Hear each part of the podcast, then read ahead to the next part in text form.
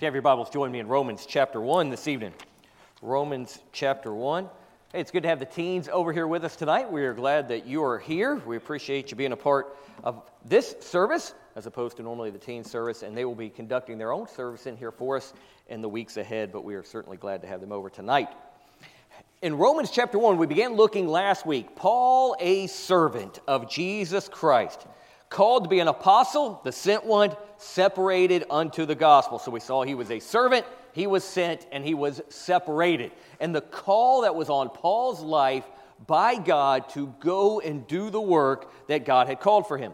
But as we continue on in verse 5, we see how Paul recognized that there was an act of God involved in his salvation.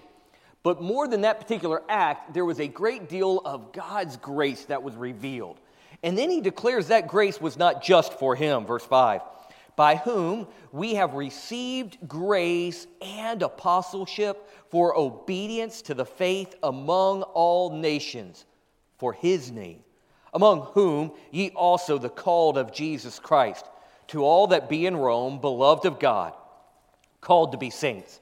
Grace to you and peace from God our Father and the Lord Jesus Christ. First, I thank my God through Jesus Christ for you all, that your faith is spoken of throughout the whole world. For God is my witness, whom I serve with my spirit in the gospel of his Son, that without ceasing I make mention of you always in my prayers, making request, if by any means now at length I might have a prosperous journey by the will of God to come unto you. For I long to see you that I may impart unto you some spiritual gift, to the end ye may be established. That is, that I may be comforted together with you by the mutual faith both of you and me. Now, I would not have you ignorant, brethren, that oft times I purposed to come unto you, but was left hitherto, that I might have some fruit among you also, even as among other Gentiles. So Paul begins to explain here to the church at Rome his desire to come and see them, and yet in it, how God has worked in his life and is working in his life, and what God is doing in their life, and the testimony that has come as a result of it. You see, like Paul, we are all given grace for both salvation and for service. And Paul declares early on look, I know that I'm a servant. He knew that he was called by Jesus Christ to the Son of God. And he declared in verse 4 to be the Son of God with power, according to the Spirit of holiness, by the resurrection from the dead, that is, Jesus Christ did, by whom we have received grace and apostleship. He says, Look, I know that my grace, my apostleship came from the one who declared to be the Son of God, from Jesus Christ himself.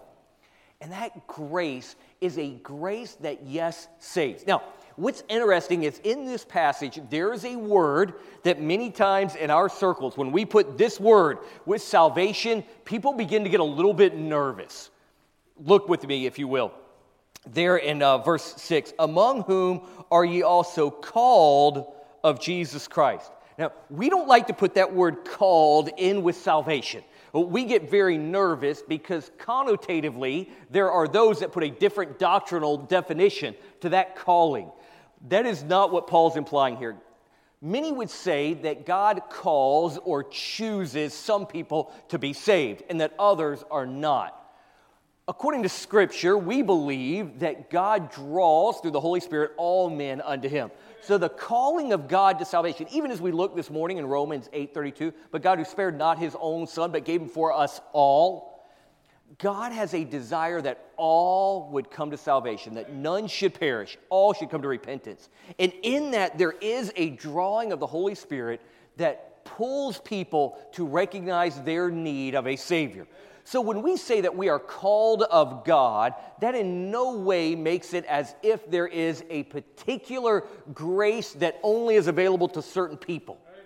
It is at that moment when God begins to call us and we respond to that calling that the grace of salvation is applied. And when we receive Jesus Christ, we get the grace that we need for salvation. But in addition to that, everyone who is saved has a grace for their salvation and for their service.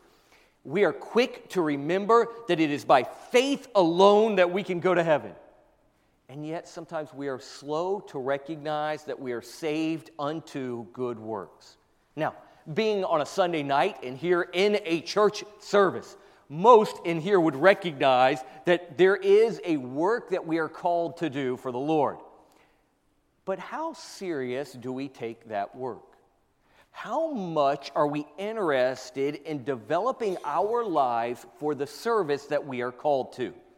Now, for Paul, it was unique in the sense that his entire upbringing, his entire life had revolved around being built and prepared for this moment. And we see that because of all of the religious training and the religious background that he had. We look at that and we go, wow, because Paul grew up under the teaching, preparing to be a Pharisee with all of his Bible knowledge, God had prepared him so specially for the service that he had called him to as if whatever your background is, whatever went on in your past, God can't use it in His service. And we go, well, but I didn't have that kind of background. Yes, but the background that you do have, God can equally use for His service, for His glory, if we will simply recognize that there is a salvation of grace and then there is a service by grace. You see, we have to recognize that we have a place in his service. Paul had to go through a difficult process when it came to this place of service. Paul's desire, and throughout this passage, as you read it, Paul's desire is great. He wanted to go and serve in Rome. He had a great desire, I believe, for many reasons to go and do this. Now, again, sometimes our, our worlds, meaning our little spheres of where we rotate and we see things in Scripture a little bit differently. I think in some ways I can see what Paul's going through right here, maybe a little bit differently. So I want you to think with me. Paul's a missionary, Paul's a pastor, Paul's going in to plant a church. Today, there is a big church planting movement in America. I, I, just believe that. I believe that that is true in a lot of ways. I believe it's true for a couple of reasons. One, I think because there is a need in some locations.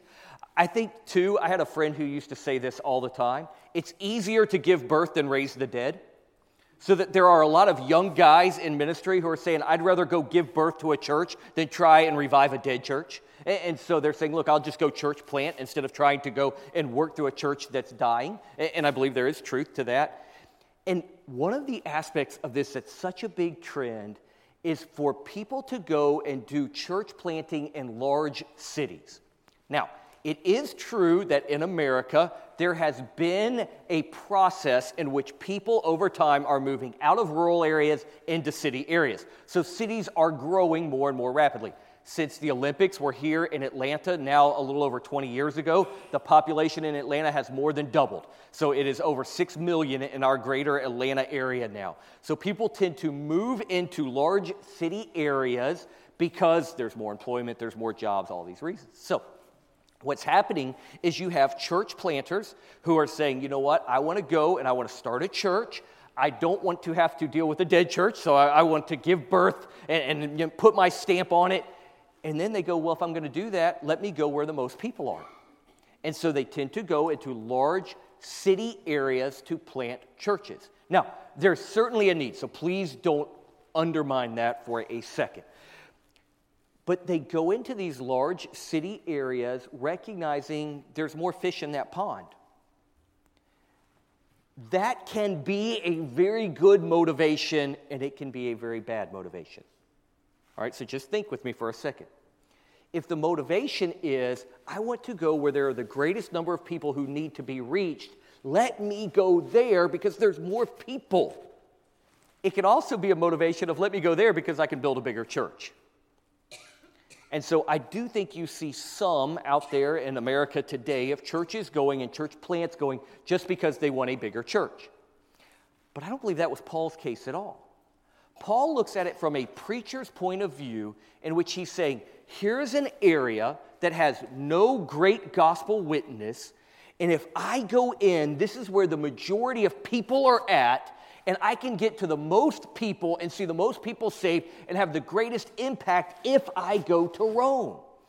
So, in Paul's heart, he has a preacher's point of view in which he says, The gospel needs to get out, so why don't I go to the pond where all the fish are at? God is looking at Paul and saying, Paul, I recognize this is what you see as the greatest need, and understandably so. But, Paul, I've got a need for you over here. And I want you to go to this spot first, and then this spot, and then this spot. And for Paul, he had a desire to go to Rome because I genuinely believe he looked at it and he saw here's an area where there's so many people. I have an evangelist friend who loves the Grand Canyon. It's just one of his favorite places on earth. And he does not like cities. He, he's a country boy. He doesn't like cities. And so he has said, he goes, My favorite place probably in America is the Grand Canyon. He said, But if I had to choose where I would live, I would choose New York City before I would the Grand Canyon. He goes, I hate cities, but there are people who need the gospel there, and there's shrub bushes here. So you go where the people need the gospel. Paul had the desire, but God had another plan for him. So Paul recognized and submitted to the fact that there was a place for Paul in his service that at this moment was not Rome, though he desired to be there. And you and I have to recognize that there is a place for us in God's service. And we have to be careful not to try and choose that place on our own. I said at missions conference, and I mean this, and I think it should be true for everyone, and parents ought to encourage their kids in this, grandparents ought to encourage their grandkids in this. Go where God wants you to go. And mom, grandma, that may not be next door. Go where God wants you to go. Because it is more important that we go to the place of God's service than we serve in the wrong place. So I think we should at least do that. But if we will serve in the place of God's service, that's where God gets the greatest glory. That's where God will produce the fruit that He needs from us. We even see that elsewhere in Scripture where we see Philip, who is preaching, he's seeing great revival. God says, I need you to go. And he goes and he speaks to the Ethiopian eunuch, and he leaves a group of people for one person. But God knew what he needed most, and Philip just simply obeyed. There is a place for you. And if God wants you in a different country, then you ought to be willing to go. If God wants you in a different position in ministry, then you be willing to surrender to that place. Because we have a place in a service and we have a position in his service. Paul was unique because Paul's position as he goes on to minister becomes a very powerful position in church history and really even in the church in that day. So when you looked at Paul, you go, man, that's the kind of position I want. One of the first people who comes along beside Paul and helps him in ministry is Barnabas. And when they go on their missionary journeys, it's not long until Barnabas has taken a back seat and Paul is in the driver's seat. And now all of a sudden you see the man who was the persecutor of Christians as the man who has taken the position, the forefront and authority in the church. And Barnabas has gladly taken his role and not had any problem with his position. In time, God uses them in dramatically different ways to continue his cause on earth. We look at Paul and we go, well, if I could have that kind of a powerful position, perhaps. For others of you, you go, I don't want that kind of position at all. The position is not what's important. And for Paul, ultimately, his position leads to prison. And so he suffers in prison because of the position that he had, but he was willing for his place to go from, instead of Rome, to a jail in Philippi. You see, God gives us grace for his service.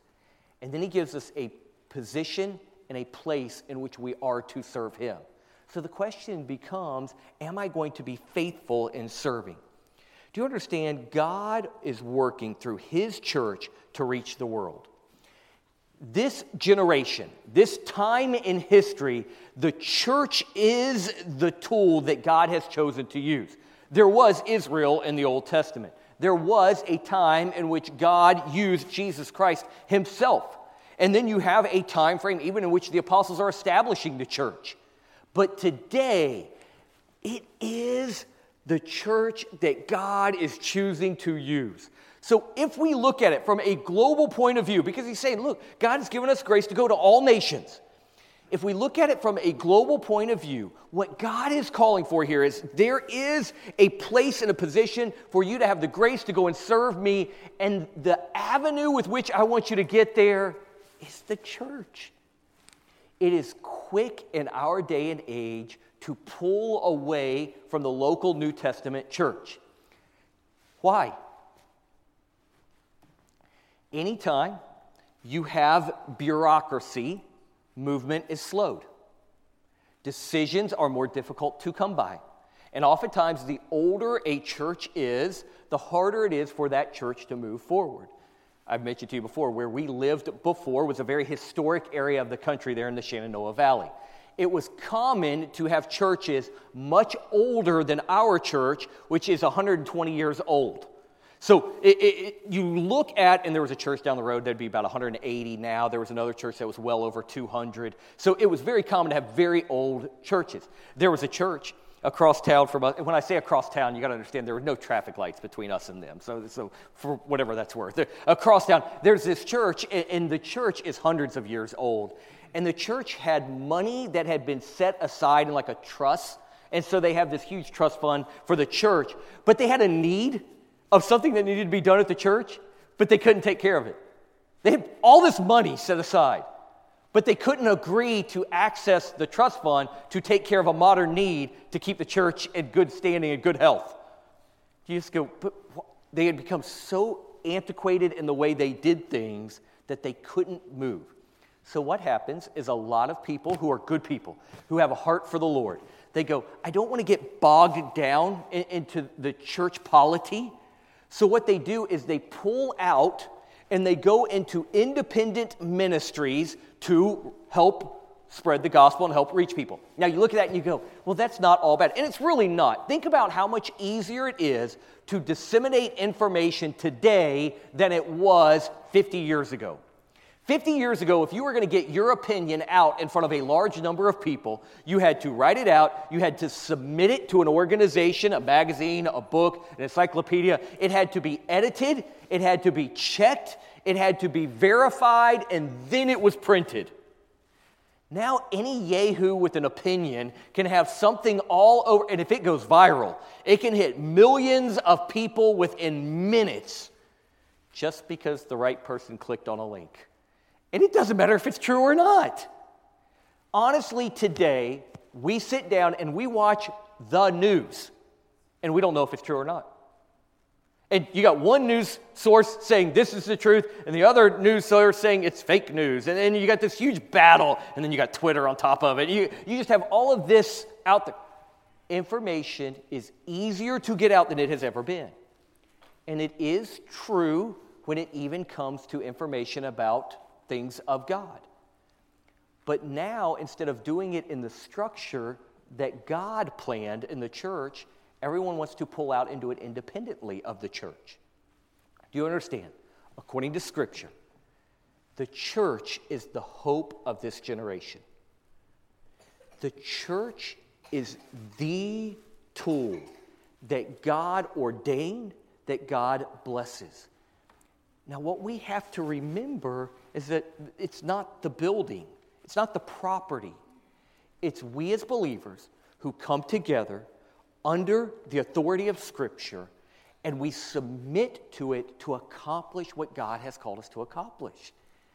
So, if a group of people who are believers come together and they throw out the authority of Scripture, which is happening, now all of a sudden the church isn't doing its job.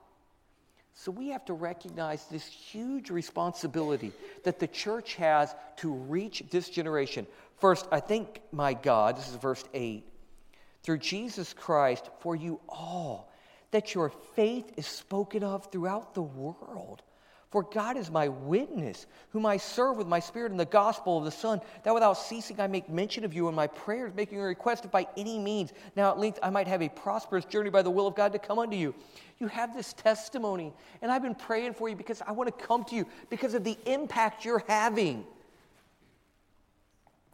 We need to understand that God ordained the church and we must learn to work under its authority because it is the church that will carry that testimony. And with that testimony, the authority that is given to the church helps balance people.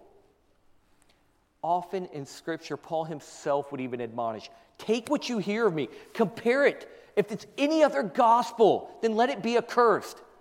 But come back to the authority when Paul himself is out on a missionary journey, when he's out planting churches, and a question comes up about doctrine, what does he do? He doesn't go to the internet, he doesn't go to the blog, he doesn't go back to a university.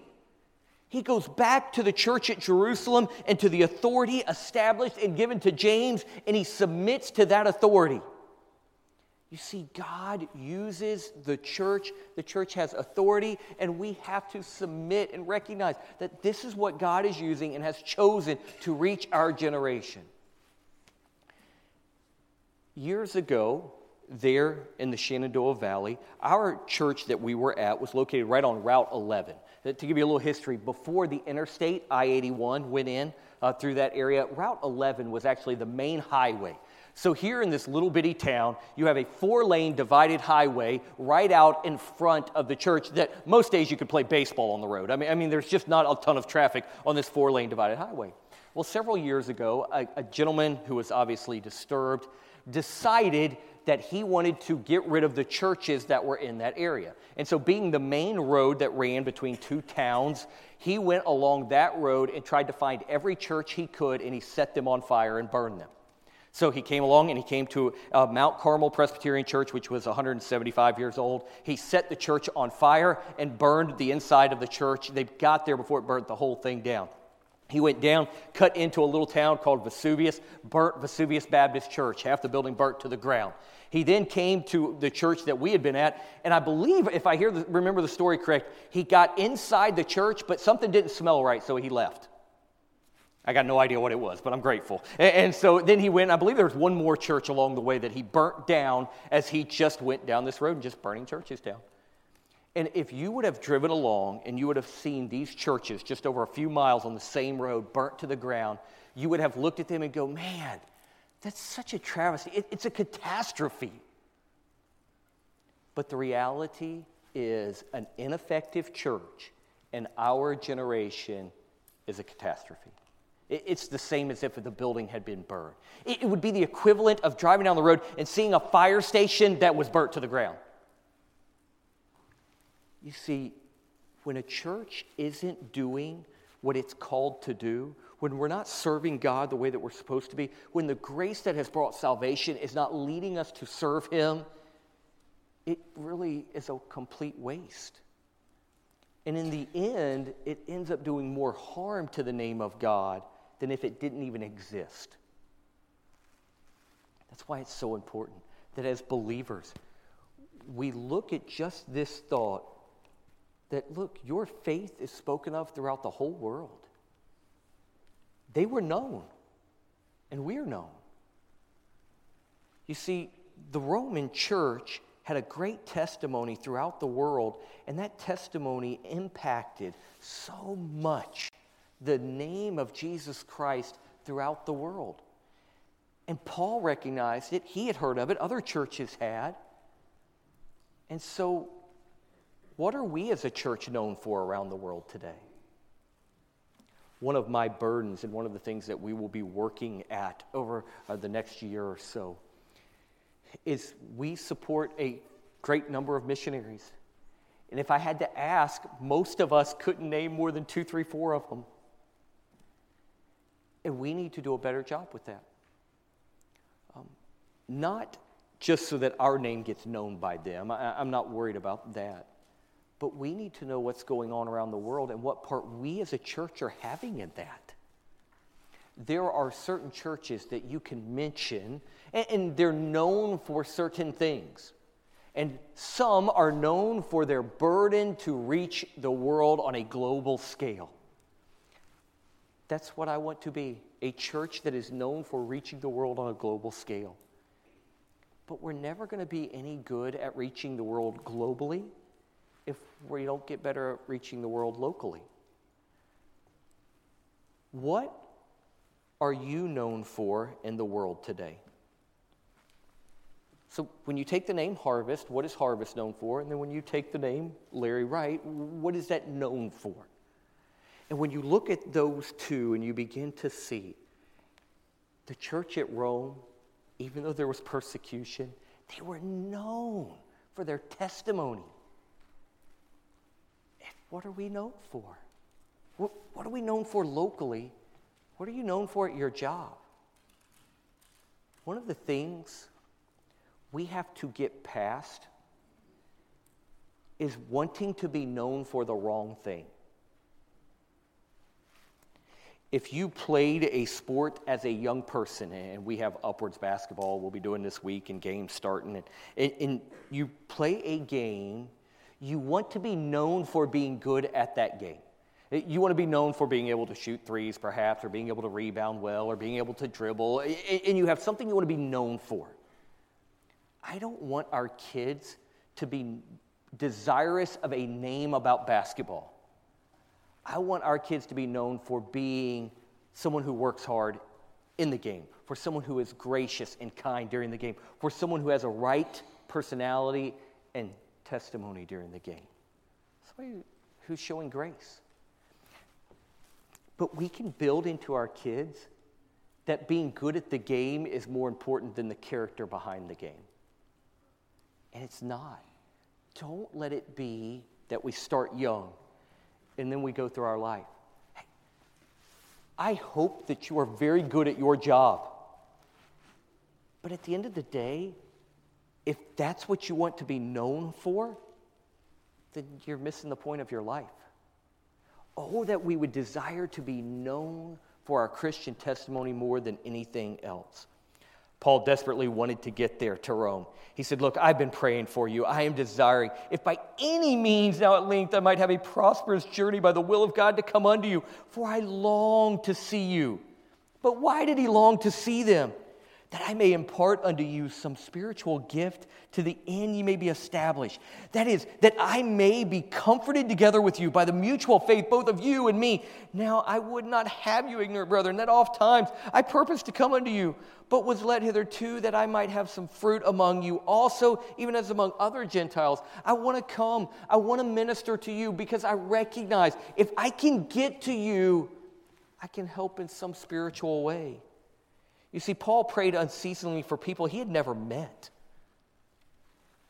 You guys have a need, and I want to help in it. Paul recognized that as a believer, I want to be involved in the spiritual lives of others.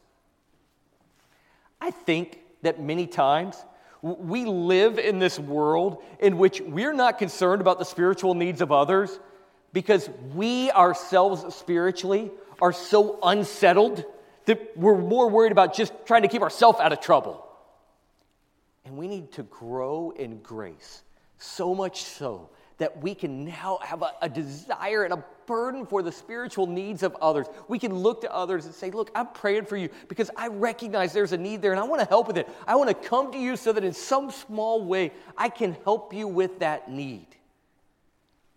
And we're so concerned about the physical needs of life that we don't have time to think about somebody else's spiritual needs. Paul says, Look, I, that's what I'm going to keep praying for you.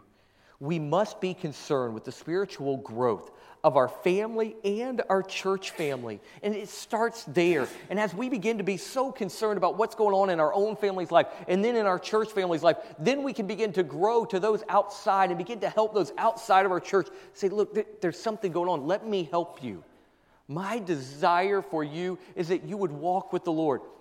When it comes to my kids, it is my desire that they would grow and that they would begin to learn more and more about the Lord and they, they would walk with the Lord. The other day, one of our kids had done something and, and I had to deal with it in a disciplined matter. Before I could get to them to deal with it, I had acted much in the same way that they had acted. At that point, all I can do is apologize. And at that point, I recognize they're acting that way because I act that way. And now I have to go, you know what? I am concerned with the spiritual nature behind this, and it's because you're learning it from me. And so I had to deal with it in me. so I could then in turn deal with it in them. But if we don't have that concern for the spiritual well being of our family, and then to go on to our church family, we are good at putting on on a front. You know, we, we put up this show and we look a certain way, we act a certain way. And it ought to be that we can come to one another and just say, look, there's something going on. I need some help. It ought to be that you recognize in someone and say, hey, I see something there. Let me go see if I can encourage them. But it's hard when you start spreading out, and it's hard when you don't take time to get to know. Now, the reality is, not everyone in here can know everyone in here well. But if we would recognize that there is a need and I have a responsibility to be involved in the spiritual well being, I want parents to come to me, to come to Pastor Jeff, to say, Look, there's something going on in my kid. Can you help me figure out what's going on? I want to be able to be a help in that. But I want people to be able to come and say, Look, there's something that's just not right, and I need help. We have to create an environment in which spiritual growth can take place. So, as we look at the life of Paul, Paul looks here in Romans chapter 1 and he says, Look, I recognize I am nothing more than a set apart, separated servant. And in doing that, God now brings me to a place, and it's His decision where I go. And if God says, Go here, I go here because I'm a servant. If God says, Go there, I'll go there. If God gives me this position, I will take it. If God sends me for a different position, I will go to that position. Why? Because I'm a servant. That's what I do. And then when I get there, I will be more concerned about those that God has placed there with me than I am about me. Most of us, the world revolves around us. And when God's grace works in our heart through salvation and then continues to work in our heart so that we grow, then we can be concerned about others. Are you concerned about the spiritual well being of those around you? If not, come back to Romans 1 and recognize the need for that grace in your life. Let's pray.